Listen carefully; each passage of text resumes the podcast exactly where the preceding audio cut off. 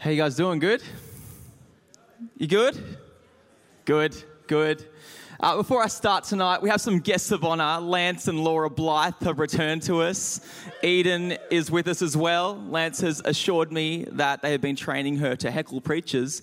So uh, if that happens, then I'll know it's because you're a great father already and she's listening to you. So congrats on making a human. Um, welcome. My name's Ash. I'm the youth pastor here.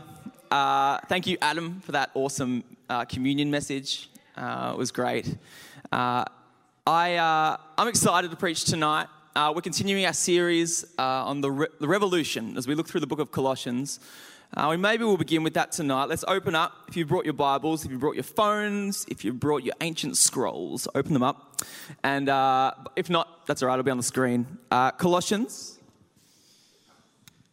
15 uh, to 20. Uh, what we're reading tonight is a poem.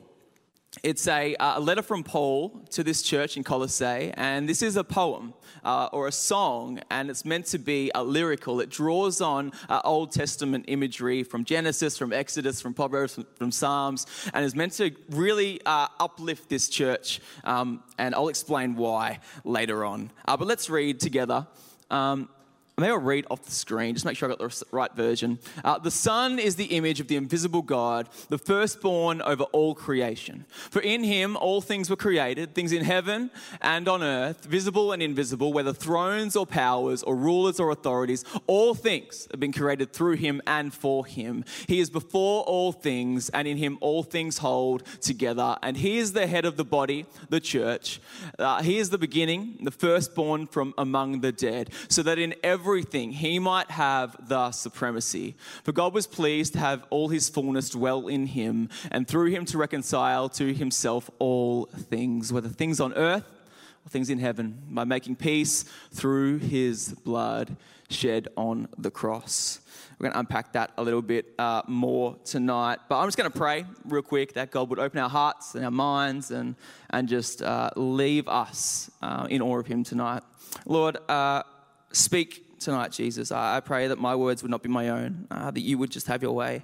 That every word that I say would be directly from you, that you would, um, yeah, that you would lead people towards yourself tonight. Thank you for uh, uh, the way that you are constantly reconciling people to you and bringing them home, Lord, and, and carrying them to, to a life uh, for you and a life of purpose and a life of peace. So we give you uh, all the thanks, all the praise, and all the glory. And everyone said, Amen. Anyone who knows me, uh, they know I'm quite a fan of Hamish and Andy. Any other Hamish and Andy fans in the room? A few of you. Cool. I, I like their TV shows, Gap Year and Caravan of Courage and all that. Uh, but I'm actually more of a fan of their radio, their talkback radio.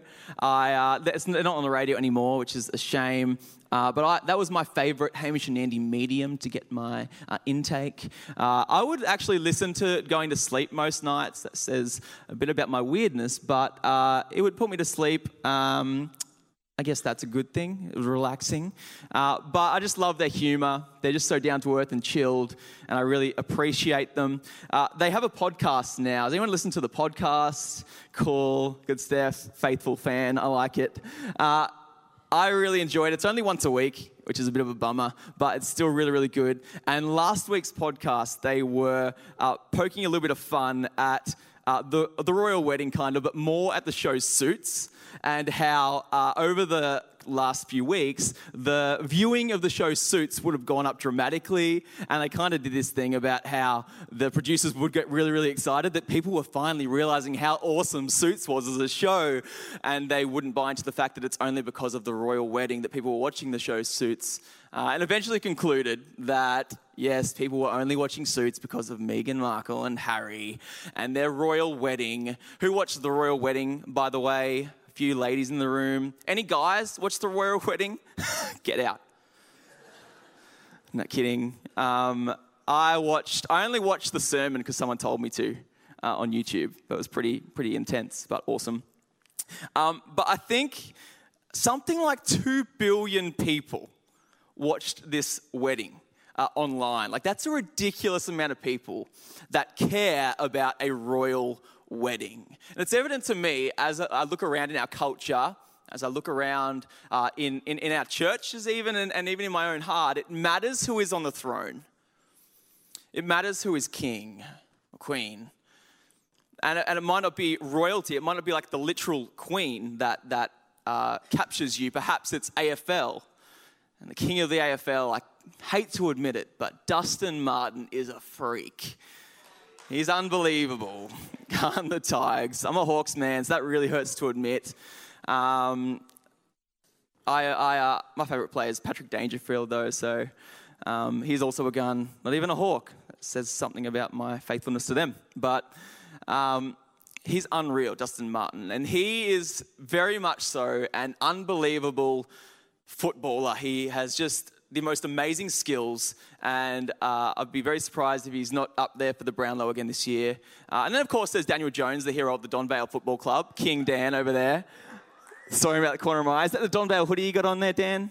Cool, good, that's new. Uh, I got one yesterday as well. But um, it matters who's king. It matters to us who is on the throne. It matters who has, has authority over our lives. It matters who is king. Paul, in this passage tonight to the Colossians, he's, uh, this, this story is one of four prison epistles. And what that means is that Paul literally wrote this letter in chains. Paul wrote it while he was not going too well. He, he writes it to a church that he didn't start, he writes it to a church that he's never met but he has a deep, deep love for this community and this church that has started up in Colossae and, and is going really, really well. But he's, he's heard reports that there's things in this, in this culture that are, that are working against the church, things that aren't going to plan, and, and, and people are getting worried and edgy and wondering if they're really going to make it as Christians. As they, as they live their new, their new faith out in Jesus, they're, they're wondering, will I last? Am I going to make it? There's two kind of forces going on that that are, are really threatening the life of these Christians and, and their faith in Jesus.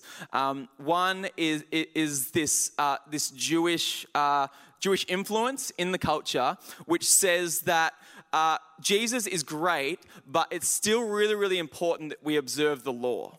So, in other words, Jesus, yep, great guy, died on the cross, rose from the dead, awesome, but you're not saved unless you eat the right food, drink the right drink, keep the Sabbath, and do all of these 613 or something uh, laws. Uh, you better you better be careful. Like you, you sure Jesus is everything. You better be sure. I'm not sure, so we should we should still be really really careful to observe the law. When in fact in the in the gospel and very passionately from Paul as we read his other letters, like Jesus is either everything or he is nothing. And in fact, Jesus even says in, in his writing, he didn't come to uh, abolish the law, he came to fulfill the law. In other words, the law, the entire uh, Old Testament and Old Covenant, wasn't meant to give you a way to please God. It was to show you that you couldn't please Him on your own, hence the need for a Savior. So that's the first thing that's threatening this church is this idea uh, of, of the importance of both law and Jesus. And Paul's kind of pressing back against that idea. And this other idea is, is this, uh, this other threat is the, that they live in this polytheistic culture that has many different kinds of gods. And so it's really, really tempting to just make Jesus one of them to just make Jesus as another kind of kind of common God and, and be worshipped, but kind of like like just do you. Like if you're following your God and you're and you're happy doing that, that then go for it. But but but, but if you're following Jesus, then, then you follow him. But but don't you dare say that Jesus is better than the others. Like that's not on. When in, in fact Paul's saying actually he has to be better. Otherwise, you're not honoring him and giving him the place he deserves in your lives and in your church and, and in your heart. And Paul begins this letter uh, to the Colossians with this poem, with this, with this story. Like I said, it's using a lot of Old Testament imagery, it's using um, this really creative, kind of twisted language a bit, and painting pictures. And um, as I was reading it, I was kind of thinking, like, like, Paul, why do you begin your letter? And he only has four chapters. Like, he hasn't written a big, long essay to this church. Why do you begin your letter with a poem about Jesus. Like, like if I had was in jail and I had heard about this church struggling, and I was compelled to write a letter to them about the struggles they were facing. To be honest, I'd probably rush straight to the struggles. If I only had four chapters to write, I would probably um, not use a poem. And especially not at the start of the letter, I would actually kind of address the problems, and then later on, maybe if I had the time, I would, I would get a bit creative. And, uh, but not